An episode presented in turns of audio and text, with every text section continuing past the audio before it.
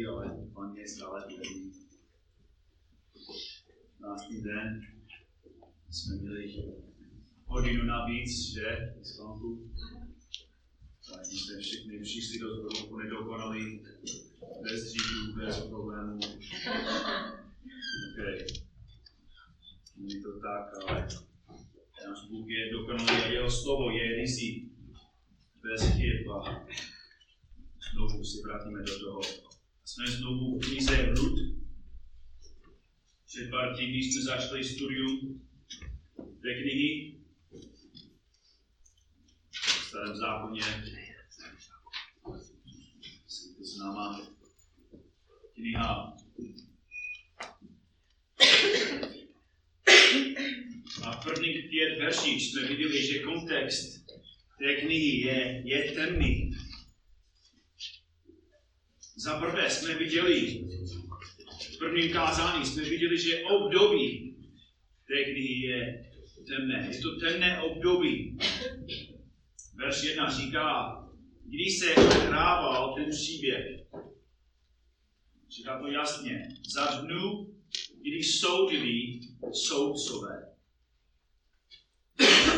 Za dnu, když soudili soudcové. Jinými slovy, tento příběh se odehrával ve stejné době jako kniha soudců. A soudců nám dobře vysvětluje, jaký byl stav společ, společenství v té době. Čteme častokrát, v o něch dnech nebyl v Izraeli král. A každý co?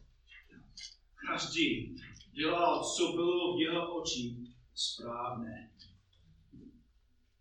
Celý národ chodil v temnotách. Celý národ jako bez kůže proti svému Bohu. A vidíme, že to temné období. A kvůli tomu jsme viděli za druhé, že okolnosti jsou temné. Okolnosti jsou temné. Věř? Jedna z pokračuje. Nastal v zemi hlad. Bůh zaslíbil svému lidu, že pokud ho neposlouchají, že pošle hlad.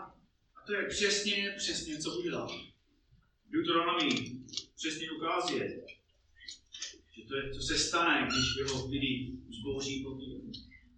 Boží lid nemá co jíst, jsou v nouzi, proto verš jedna říká, tedy odešel jeden muž z judského Betléma se svou ženou a dvěma syny, aby pobýval jako host na moábských polích. A vzpomeňte si, že Betlém znamená dům chleba. Jsou v Betlémě, jsou v domě chleba, ale v domě chleba není žádný chleb. A vzpomeňte si, že Elimelech znamená Bůh je můj král. Bůh je můj král, ale těžko říct, jestli Elimelech poslouchá svého krále. Chtěl zachránit svou rodinu, chtěl najít světlo v době tmy, ale odešel ze, ze země zaslíbení. Šli do, do Moába, do země, která nenávidí Boha Izraele a slouží modlám. Židovská rodina byla ochotná jít do cizí, nepřátelské, hříšné země, aby našla pomoc a naději u člověka. Ne u Boha. A místo toho, aby našla pomoc, v třetím bodu jsme viděli, jak ta rodina našla jen větší tmu. Třetí věř, Noemi muž, Noemi muž Elimelech zemřel. A ona zůstala s oběma syny sama. Tí se oženili s Moábkami. Jedna se jmenovala Orpa, druhá Rút. Sídli tam asi deset let. Oba Nachlon a Kilion rovněž zemřeli. Tak ta žena zůstala sama, bez dětí i bez muže. Katastrofa. Všechno se, se to obrátilo proti ní. Situace se zhoršila, tma se prohloubila. I když byla Izraelitka, i když měla Božího, Boží slovo a zaslíbení. Noemi chodila v temnotách. Neměla strach. nevěděla, co má dělat. Sama. To je kontext našeho dnešního textu. Noemi je sama, ztracená v temnotě. Šestý věř říká, proto se přichystala se svými snahami ke návratu z moábských polí. Důležité slovo v tom verši je slovo přeložené jako návrat. Autor používal to slovo patnáctkrát v té knize. A dvanáct těch použití je tady ve verších šest až dvacet dva v našem textu. Je přeloženo v první kapitole jako návrat, někdy jako odejít nebo i vrátit se. A zbytek šestého verše vysvětluje důvod, proč se rozhodla se vrátit. Uslyšela totiž na moábských polích, že Hospodin se opět přiklonil k svému lidu a dal mu chleb. Úžasný verš. Všimněte si to v šestém verši, že autor jasně ukazuje na Boží svrchovanost a milost. Na jeho svrchovanost a milost. Bůh jim dal chleba. Mají to jenom díky jemu, díky jeho milosti. Přiklonit se je milostivé sloveso. Studijní má dostupný překlad. Navštívil. Izrael odmítl svého Boha. Spouřili se proti jemu. Neposlouchali ho. A proto Bůh poslal hlad. Ale v jeho lásce, v jeho milosti navštívil svůj lid, dal jim chleba, dal jim to, co jíst. Studoval se nad tím v suchém období. Zpráva o tom, co se děje v Izraeli, dosáhla až Noemi v Moabu. Verš sedm pokračuje. Odešla tedy se svými snahami z místa, kde přebývala. Když se, když se vraceli do judské země, vyvídla cestou Noemi obě své snahy. Jděte, vraťte se každá do domu své matky. Nechť vám Hospodin prokáže milosrdenství, jako jste je vy prokazovali zemřelým i mně. Kéž vám Hospodin dá, abyste každá našla odpočinutí v domě svého. Tady je začíná konflikt tohoto textu, tohoto příběhu. Nevíme, jak dlouho šli, nevíme, jak blízko byli k Izraeli, biblický text nepřesně říká. Ale někdy na cestě tam Noemi se rozhodla, že to není dobrý nápad, aby Orpa a Rút se vrátili s ním. Jako dobrá vtíně chce, aby její dcery měly dobré životy. I nepřímo, že to prosí Boha, aby jim požehnal. Je zajímavé, že, že Noemi říká, jděte, vraťte se každá do domu své matky. Normálně, jako v starém zákoně čteme, že někdo jako pocházel ze, ze domu svého otce, nebo se vrátili do domu svého otce. Ale ono píše, že vraťte se každá do domu své matky. Je to možné, že už otce nemají. Že oni taky nemají nikoho, kdo jim může pomáhat. Ale je jasnější důvod, proč je to hrozný nápad, aby je poslala spát. Noemi je židovka. Je věřící jediného skutečného Boha. Navíc ona ví, že Hospodin je jediný Bůh. Že, že není, není další Bůh. Ale Noemi chce poslat zpátky její snahy do země tmy, do, do země modlářství. I později Noemi říká, že Orpa se vrátila ke, ke, ke svým bohům. K modlám.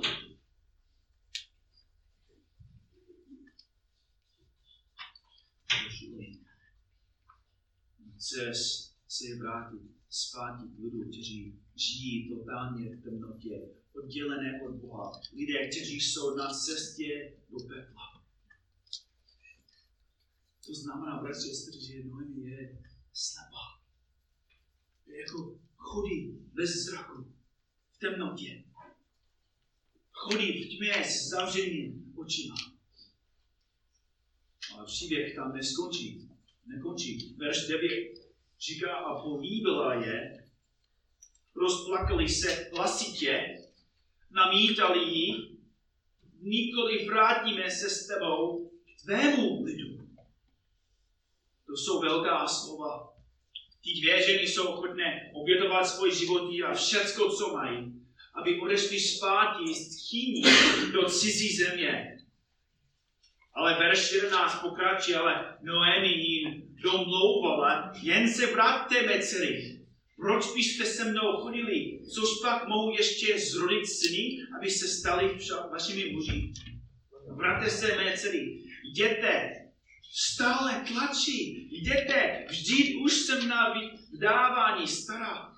I kdybych si řekla, že mám ještě naději, a kdybych se hned této noci dala a porodila syny, čekali byste proto, až by dospěli?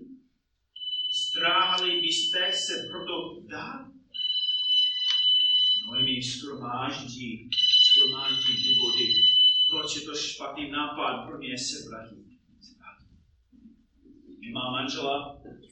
A i kdyby našla manžela v této noci, kdo ví, pokud bude mít syny? A i kdyby měla syny, Orpa a Rút by museli čekat jak dlouho? Taky dvacet let, aby byli zralí, připraveni. To ne, je to, je to zoufalá situace. A Noemi se snaží je odradit. Nikoli, mé dcery, můj úděl je pro vás příliš trpký. Dolehla na mě Hospodinová ruka. Verš čtrnáct říká, tu se rozplakal ještě hlasitě. Je to srdcerivný moment v jejich životech. Je vidět, že ty ženy opravdu milují, jsou tchí, ale každá má jinou lásku. čtrnáct říká, Orpa políbila svou tchyni na rozloučenou, a však Rút se k ní připojila. Obě ji milovali, ale text jasně ukazuje na to, že Rút ji miloval víc. Přimkla se k ní, nebo studijní říká, přilnula. Možná znáte to sloveso z Genesis dva dvacet čtyři, úplně stejné sloveso. Možíš tam píše, proto muž opustí svého otce i svou matku a přilne se a přilne ke své ženě a budou jednou tělo. Je to velmi intenzivní sloveso a intenzivní moment. Rút doslovně drží Noemi, odmítá ji propustit.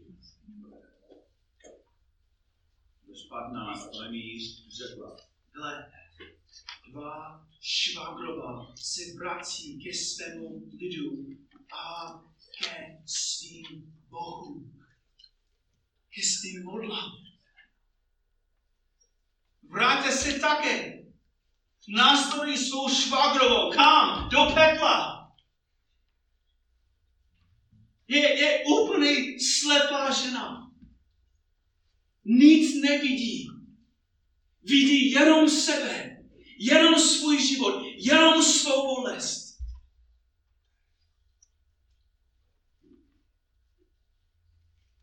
Věřící, poradí nevěřící, aby odešla od živého Boha. Věřím, že Noemi milovala Rút. Ale ta slova okází na její srdce a ty lidi, že je slepá. Že, že už dlouho přebývala v pohanské zemi. Už přemýšlí jako pohanka. Už zapomněla, že je jeden Bůh, jeden stvořitel, jeden spasitel. Bratři, sestry, Noemi je nevěřící věřící. Je, nevě, je nevěřící věřící. A ta celá situace je obrácená. Ten věřící nevěří, ale v šestnáctém verši vidíme, že ten nevěřící věří. šestnáct ale Rút jí odvětila. Nenalhej na mě, abych tě opustila a vrátila se od tebe. Kamkoliv půjdeš, půjdu. Kdekoliv zůstaneš, zůstanu. Tvůj lid bude mým lidem a tvůj Bůh mým Bohem. A kde umřeš ty, umřu i já a tam budu pochovat. Ať se mnou Hospodin udělá, co chce. Rozdělí nás od sebe. Jediná věc. Jediná věc. Smrt. To jsou jedny z nejkrásnějších slov z úst člověka v celé Biblii. Rút se rozhodla, že, že zbytek jejího života bude odevzdaný v službě světkyní.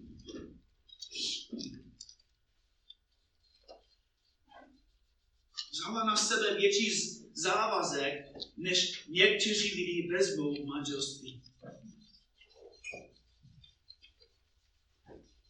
Je jedna věc odevzdat svůj život pro svého manžela, pro svou manželku. Je další věc obětovat svůj celý život pro svou tchýni. Kdo má svou tchýni? OK, mám ji rád. Mám úžasnou tchýni, jsem vděčný za ní. Ale nejsem si jistý, jestli bych udělal to, co udělal. Úžasná žena. Co říká Rút, je srdce a jádro obětavosti. Její rozhodnutí je dokonalá ilustrace toho, co je biblická láska. Vidíme rozsah její lásky. Kamkoliv půjdeš, půjdu. Vidíme hloubku její lásky. Kdekoliv zůstaneš, zůstanou. Vidíme sebezapření její lásky. Tvůj lid bude mým lidem. Vidíme ryzost její lásky, tvůj Bůh, mým Bohem. Vidíme vytrvalost její lásky, kde umřeš ty, umřu i já a tam budu pochována. Rút říká, že, že i v hrobě, i v hrobě budeme spolu. A vidíme moc její lásky. Ať se mnou Hospodin udělá, co chce, rozdělí nás od sebe jen smrt. Je ochotná zůstat sama, bez manžela, bez dětí, bez své vlastní rodiny, bez své kultury a lidů, aby sloužila své tchýni. To jsou slova, nad kterými musíme přemýšlet a obdivovat. A musíme vidět to, co autor chce, abychom viděli. Zatímco Noemi chce poslat svou snahu zpátky od sebe a od Boha, Rút chce zůstat s Noemi a následovat Hospodina. Bratři, tady, tady máme význam obrácený. Máme čistý obraz. Obrácený. Ona sloužila modlu, byla ztracená, chodila ve tmě, ale teď vidíme, že ta ztracená žena byla zachráněná, že Bůh jí otevřel oči, aby viděl, že Hospodin je Bůh. Tady vidíme, že ona pochopila to, co ti, co ti je láska, že, že nechce žít pro sebe, že chce jako sloužit, chce pomáhat i si obětovat svůj život. Je to zásah v její životě. A nic si nemůže odrátit od svého rozhodnutí. Co mohla říct Noemi proti takovému slibu a odevzdanosti? Rút je naprosto rozhodný, odevzdaná a tvrdohlava. Verš osmnáct. Když Noemi viděla, že Rút je odhodlaná, nic ní přestala jí přemlouvat. prohrala.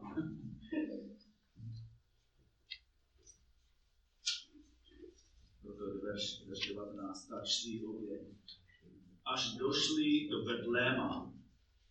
Když přišli do Betléma, sluchlo se kolem nich celé město. Ženy se ptali, je, je toto Noemi?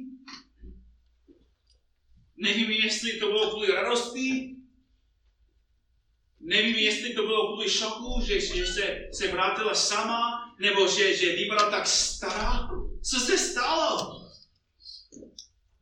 A celé město přišlo ven.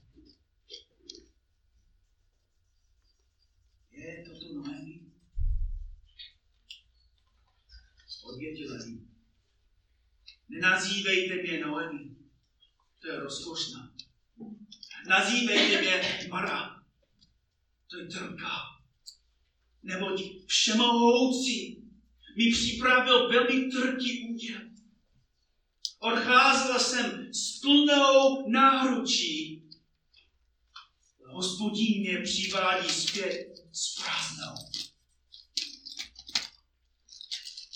Jak byste mě mohli nazývat Noemi? Když je Hospodin proti mně a když mi všemohoucí určil zlý úděl.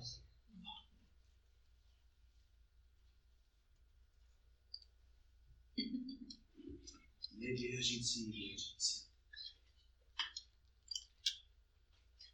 Noemi chodí v temnotě bez zraku. Ztracená, sama, bez víry, bez vidění. Bratři a sestry, musíme chápat dnes ráno, že Noemi není v tom textu jako vzor zbožnosti. Je v tom textu, abychom viděli, co se stane člověku, který ztratí zrak v temnotě. Úplně nepochopila to, co si zasloužila.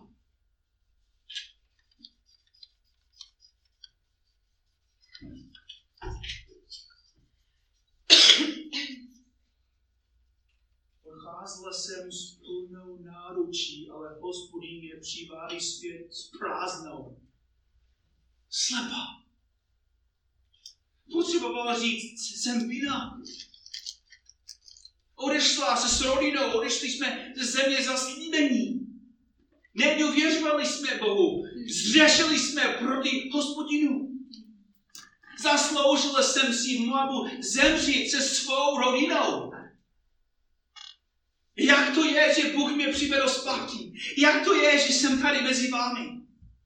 Proč já? Jako proč jsem já živá a ne můj manžel? Proč, proč já ještě žiju a moje syny už jsou v hrobě? Proč mi dal Hospodin tak nádhernou snahu? Proč si Rút nestěžuje, že taky hodně trpěla? Nemá žádné děti, žádného manžela. Trpí hodně bolestí a, a i když má ještě svůj celý život před sebou, vrátila se se mnou, aby mi sloužila. Potřeboval říct, jak, jak nádherný je Hospodin, jak milosrdný je Bůh, jak úžasný je Jahve. Protože se to je, co potřeboval říct. Ale to není, co říkal. Je nevěřící, věřící, ztratila zrak, chodí v temnotě. Hodně zvířat se bojí temnoty.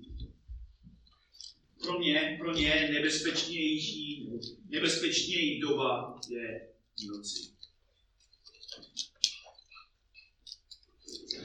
Sice to neřekl správně, ale chtěl jsem říct, že pro ně nejnebezpečnější doba je noci.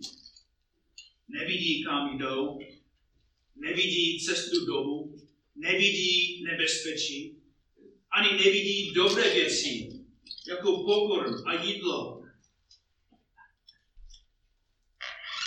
V noci jsou úplně slabí.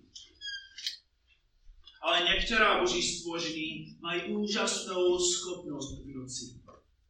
I když není slunce, i když není světlo, oni vidí. Vidí v temnotě, vidí v noci, můžou chodit skrze les a vidět cestu, můžou směrovat v džungli, i když je to tma, jako v pytli. Mají schopnost vidění v temnotě. Tento text je o temnotě. Je o tom, proč temnota je. Je o tom, co lidé dělají v temnotě, jak se chovají a jak často nevidí v temnotě. Ale z té písemné zprávy se učíme, že, bratři a sestry, jestli jsme věřící, jestli jsme boží lid, jestli jsme zachráněni, máme zrak, je, jestli máme Ježíše Krista, budeme chodit v temnotách, ale nemusíme chodit bez zraku. Nejenom nemusíme, nemůžeme. Ale často to děláme. Často. Ztratíme zrak. Nevidíme, kam chodíme, co děláme. Kam chodíme, co děláme. Otázka je, jak musíme mít zrak v době temnoty. Když chodíme ve tmě, jak musíme ještě vidět, kam jdeme. Myslím, že jsou přesné aplikace z tohoto příběhu, z tohoto textu. Jsou věci, které můžeme aplikovat do, do svých životů, abychom měli ještě zrak v temnotách. Za prvé, upřený svůj zrak na Boha. Upřený svůj zrak na Boha, ne na zkoušky. Jeden z důvodů, proč Bůh nám dává zkoušky, je, abychom se víc dívali na něho. V tom příběhu o Noemi nám připomíná, že je vždycky, je to je důležité, je vždycky zkouška ve zkoušce. Je vždycky zkouška ve zkoušce. Nebo jinak řečeno, skutečná zkouška není ta zkouška. Skutečná zkouška není to, co vidíme. Skutečná zkouška je naše reakce ve zkoušce. To je ta zkouška. Je to, jestli budeme důvěřovat Bohu, nebo stěžovat si a být plný sebelítosti. Během zkoušek často se víc díváme na tu zkoušku, než na Boha.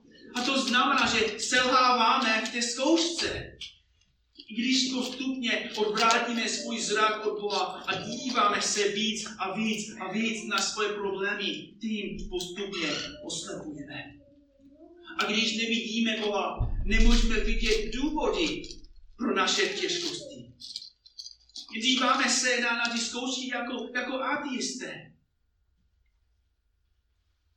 Když se díváme na Boha během svých zkoušek, vzpomínáme si, že ty zkoušky jsou dokonale připravené Bohem pro nás. Já vím, že znáte tento text. Asi to přečetnu ještě znovu. první Petru jedna, tři až sedm. Požehnaný Bůh a Otec našeho Pána Ježíše Krista, který nás podle svého velikého milosrdenství znovu splodil v živé naději vzkříšení Ježíše Krista z mrtvých. Dědictví nezničitelnému, neposkvrněnému a nevadoucímu, ochovávanému a nebesnímu pro vás, kteří jste Boží, moci Boží střežení skrze víru v záchraně, která je připravená, aby byla zjevená v posledním čase. Proto jásáte, i když jste nyní nakrátko, je-li to nutné, zarmoucení rozličnými zkouškami, aby dostatečnost vaší víry vzácnější než pomíjící zlato, jež je zkoušenou ohněm, byla nalezena ke chvále, slávě a cti při zjevení Ježíše Krista. Amen. Tento text často říká, že Pán používá ty zkoušky, používá různé zkoušky v našich životech, aby nás dostal. On používá tvoje zkoušky pro, pro svou slávu. Bůh používá tvoje zkoušky pro jeho slávu. A to je velmi důležitá věc, bratři a sestry. Bůh tě nestvořil pro tebe. To je těžké pro nás přijmout, ale ty neexistuješ pro sebe. Ty existuješ pro Boha. Bůh tě stvořil pro sebe. Nikdo nezastádí rajčata kvůli rajčatu, ale kvůli sobě. Zahrádní chce ovoce pro koho? Pro sebe. Pro své potěšení. Bůh tě stvořil i zachránil pro svou slávu a pro své potěšení. On se rozhodl, že najde své potěšení ve tvém spasení. A teď jeho plán je, abys dozral, dokud nejsi dokonalý, krásný a šťavnatý k jeho slávě. Dělá tě lahodný jeho potěšení. To dělá pro tebe. I pro tebe to dělá. To je Korinským čtyři, sedmnáct až osmnáct. To naše nynější lehké soužení, to říká člověk, který byl zbrčován a kmenován, to naše nynější lehké soužení nám totiž působí nesmírně velké břímě věčné slávy. Když nehledíme na věci viditelné, ale na neviditelné, nebo viditelné věci jsou dočasné, neviditelné však věčné.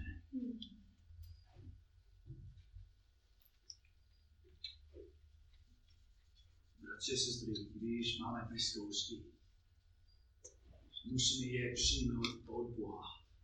Od Boha. Že Bůh připravuje ty zkoušky pro tebe. Jsou specifičně připraveny pro tebe. A jsou dobré věci. List Jakubu pět jedenáct. Ale blahoslavíme ti, kteří vytrvali. Slyšeli jste o Jóbově vytrvalosti a viděli jste, jaký konec mu Pán připravil. Musíme se dívat na ten konec, ne na ten proces. Jsme slyšeli o Jóbově vytrvalosti a viděli jsme, jaký konec mu Pán připravil, neboť Pán je velmi soucitný a milostný. Pán je milostný a soucitný, že, že poslal takové zkoušky Jóbovi? Ano, kvůli konci. Kvůli tomu, co Bůh měl na konci jeho života. Proto, bratři, se musíme se dívat na, na naše zkoušky se zrakem. Musíme nenachat svůj zrak na Boha. Poslouchejte ta slova plná víry. Abakuk.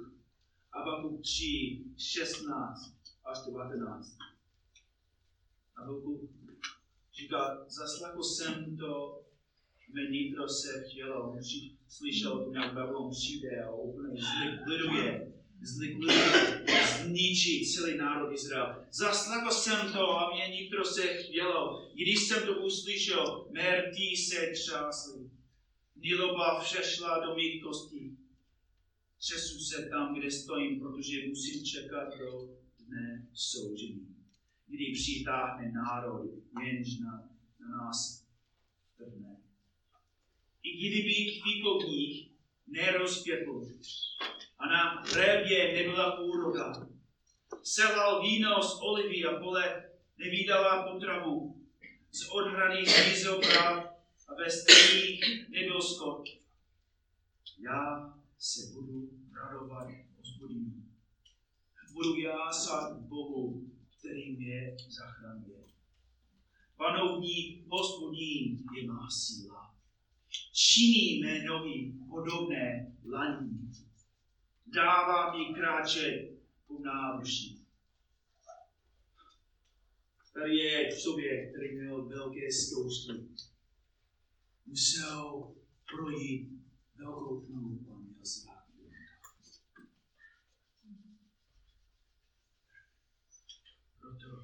musíme rozdělit svůj strach na Boha. Za druhé, za druhé poznej rozdíl mezi zármutkem a sebelítostí. Poznej rozdíl mezi zármutkem a sebelítostí.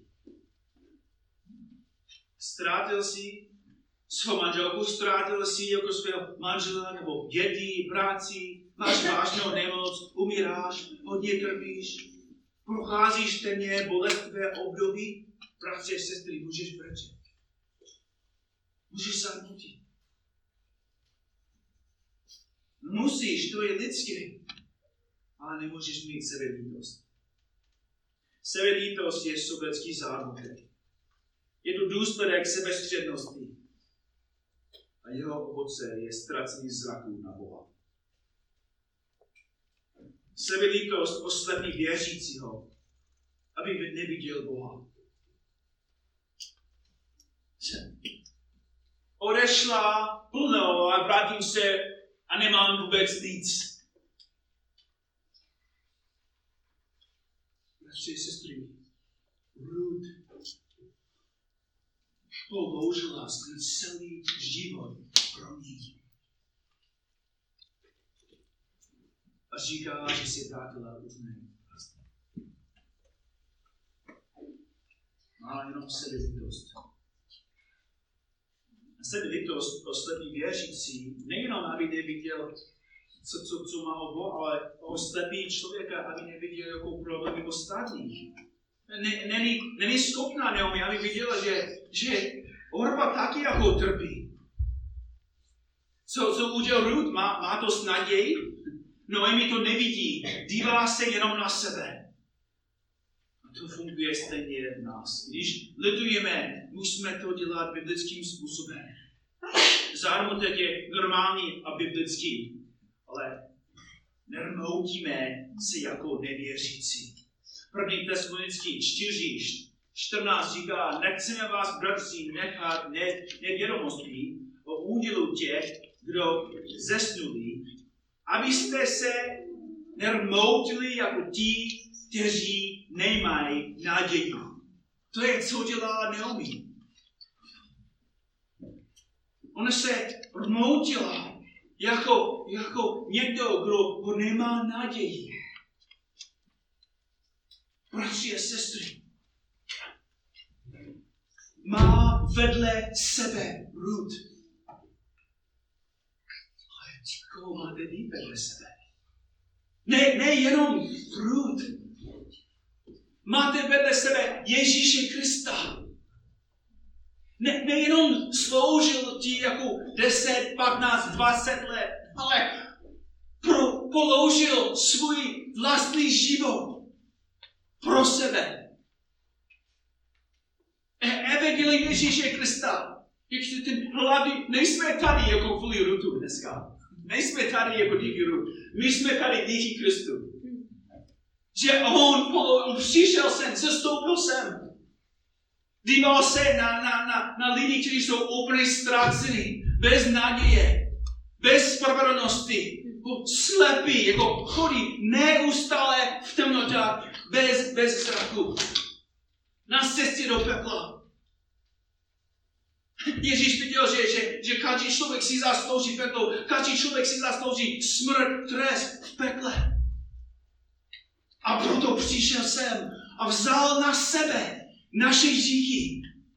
Čelil Božímu hněvu na kříži. A vásil tam. Každou kapku.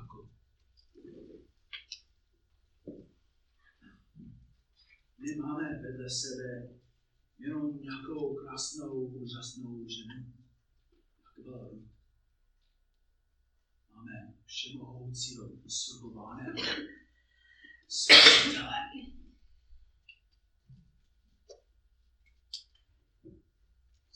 A když ztrátíme naději, protože se když se díváme jenom na naše životy, na naše zkoušky, je to ofenzivní Bohu. Že Ježíš Kristus prošel dálkou větší zkoušku. Ne pro sebe. můžeme se sroutit nebo moutit jako ti, kteří nemají Krista. Můžeš a musíš se moutit jako ti, kteří nemají naději, pokud Krista nemáš.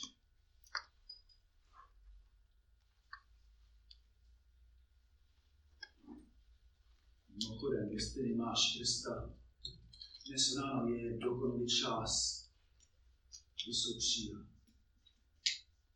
Jestli nemáš Krista, to, co máš teď jako ve svém životě, to, co máš tady jako na zemi, i když máš těžký život, to je nic ve srovnání s tím, co na tebe čeká.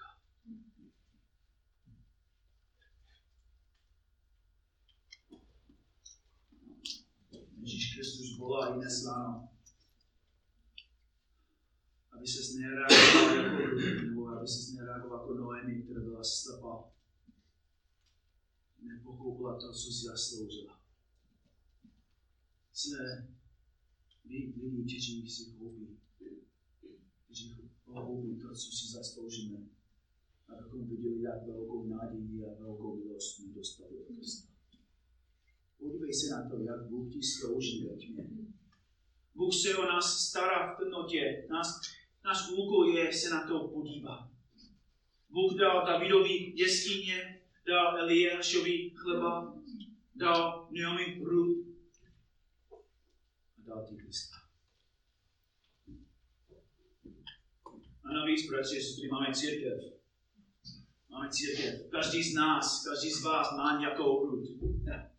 Máš tisíce a tisíce požehnání tady na shromáždění, jako máme Boží rodinu.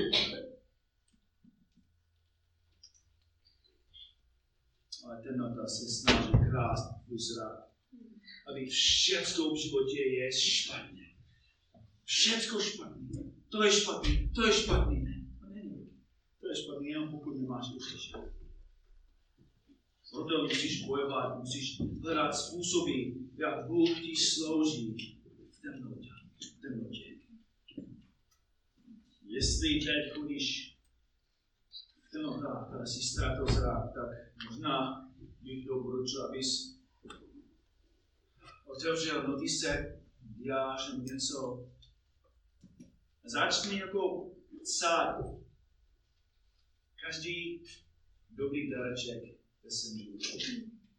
Napiš každou milost, kterou vidíš ve svém životě. Každou.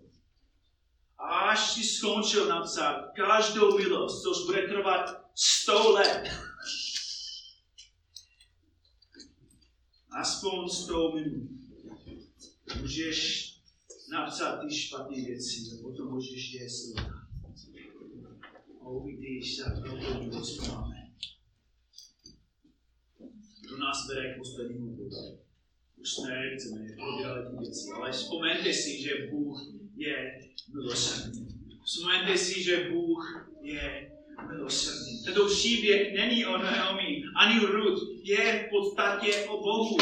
Noemi si myslí, že Bůh je proti ní, ale ve skutečnosti ten celý příběh ukazuje, že Bůh je pro ní, že ještě žije, že se vrátila. Bůh je pro ní, s ní, vedle ní, vepředu a vzadu a kolem ní. Poslouchejte znovu, co Noemi řekla oběma svým snachám. Jděte a vrátte se každá do domu své matky. Nechť vám Hospodin prokáže milosrdenství, jako jste je vy prokázali zemřelým lidem. To slovo milosrdenství je překlad pravděpodobně nejúžasnějšího hebrejského slova. Nemusíš pamatovat hodně hebrejských slov, ale toto slova musíte poznat. Je to slovo hesed. Hesed. Potřeboval bych celé kázání, abychom studovali to slovo do hloubky, ale jednoduše znamená něco jako lojální láska. Láska, která není zasloužená a vyjádřená kvůli objektu té lásky, ale láska, která ukazuje na charakter, na charakter toho, kdo miluje. Rút a Orpa milovali svou tchyni a později Rút potvrdila hloubku jejího milosrdenství tím, že odevzdala svůj život své tchýni. Bratři a sestry, konec té knihy, konec Rút ukazuje na to, že Rút není zdroj toho milosrdenství. Jako oběť, kterou udělal Rút, nebylo jako kvůli Rút. Bůh organizuje každý krok a každou událost tohoto příběhu, aby připravil cestu pro krále Davida a ještě důležitější cestu pro našeho spasitele, Ježíše Krista. A to ukazuje na to, že milosrdenství, ukázané skrze Rút a Orpu, je od Boha.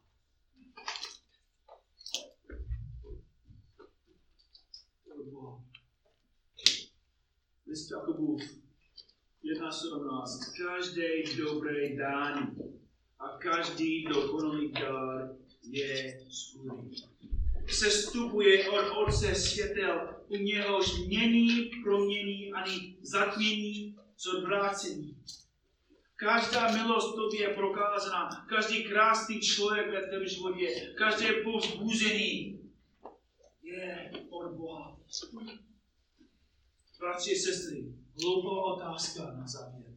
Máš nějaké zkoušky? To je hloupá otázka. Ale důležitější otázka je, jak jsi na to. Jak jsi na to? Máš srdce jako Bůh, který je ochotná sloužit, i když její život je těžký? Vidíš Boha? Tě. Vidíš, kam jdeš? Máš naději? Nebo jsi jako Noemi? Chodíš slepě v temnotách.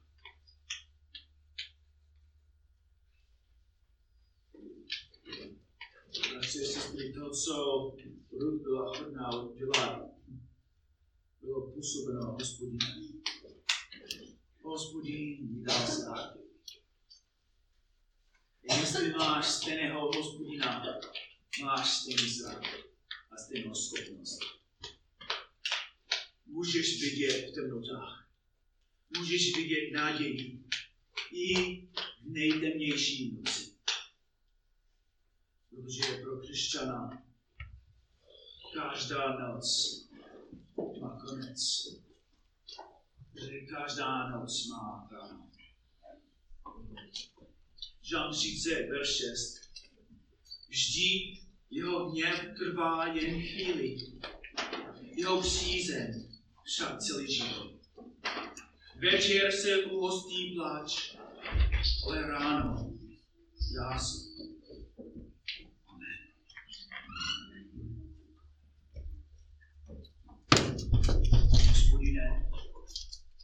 Děkujeme znovu za té milosrdenství. Vyznáváme, Pane, že jsme často jako Noemi. Že dáváš nám, dáváš, dáváš nám hodně, hodně, hodně dobrých věcí. Ale vidíme jenom tu jednou špatnou věc. Odpusť nám, Pane, a pomoct nám. Abychom otevřeli své oči a viděli, že používáš ty věci, že jsi svrchovaně připravil ty zkoušky v našich životech, abychom byli připraveni žít s tebou ve slávě. Děkuji ti, Pane, za, za tvé dokonalé slovo. A znovu, Pane, ti děkujeme za to, co uděláš v našich životech. Děkuji ti, Pane, že každá dobrá věc stoupí od tebe. Ty jsi opravdu Otec světa.